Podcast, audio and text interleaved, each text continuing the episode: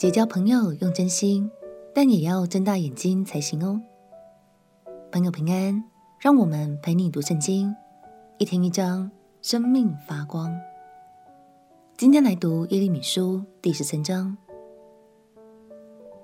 耶利米先知忠心的传讲上帝的话语，不过百姓们总是把他的话当作耳边风，于是上帝决定要直接用一个行动。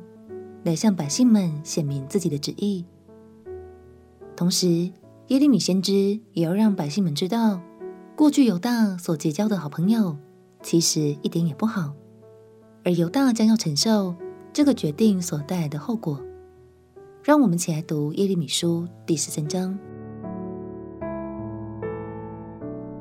耶利米书第十三章，耶和华对我如此说。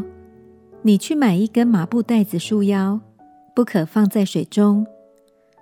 我就照着耶和华的话买了一根带子束腰。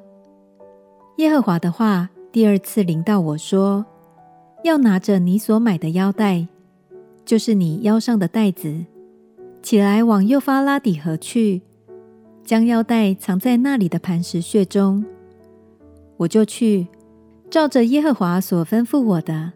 将腰带藏在幼发拉底河边。过了多日，耶和华对我说：“你起来往幼发拉底河去，将我吩咐你藏在那里的腰带取出来。”我就往幼发拉底河去，将腰带从我所藏的地方跑出来，见腰带已经变坏，毫无用了。耶和华的话临到我说：“耶和华如此说。”我必照样败坏犹大的骄傲和耶路撒冷的大骄傲。这恶民不肯听我的话，按自己顽梗的心而行，随从别神，侍奉敬拜。他们也必像这腰带变为无用。耶和华说：“腰带怎样紧贴人腰，照样我也使以色列全家和犹大全家紧贴我，好叫他们属我为子民。”使我得名声、得颂赞、得荣耀，他们却不肯听。所以你要对他们说：“耶和华以色列的神如此说：各坛都要盛满了酒。”他们必对你说：“我们岂不确知各坛都要盛满了酒呢？”你就要对他们说：“耶和华如此说：我必使这地的一切居民。”就是坐大卫宝座的君王和祭司与先知，并耶路撒冷的一切居民，都酩酊大醉。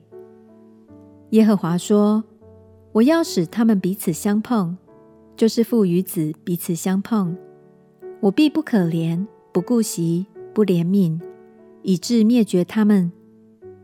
你们当听，当侧耳而听，不要骄傲，因为耶和华已经说了。”耶和华你们的神为使黑暗来到，你们的脚未在昏暗山上绊跌之先，当将荣耀归给他，免得你们盼望光明，他使光明变为死印，成为幽暗。你们若不听这话，我必因你们的骄傲在暗地哭泣，我眼必痛哭流泪，因为耶和华的群众被掳去了。你要对君王和太后说：“你们当自卑，坐在下边，因你们的头巾，就是你们的华冠，已经脱落了。南方的城尽都关闭，无人开放。犹大全被掳掠，且掳掠净尽。你们要举目观看从北方来的人，先前赐给你的群众，就是你加美的群众，如今在哪里呢？”耶和华立你自己所交的朋友为首，辖制你。那时你还有什么话说呢？痛苦岂不将你抓住，像产难的妇人吗？你若心里说，这一切事为何临到我呢？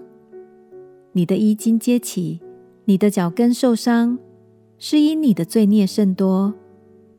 古时人岂能改变皮肤呢？豹岂能改变斑点呢？若能，你们这习惯行恶的，便能行善了。所以我必用旷野的风吹散他们，像吹过的碎秸一样。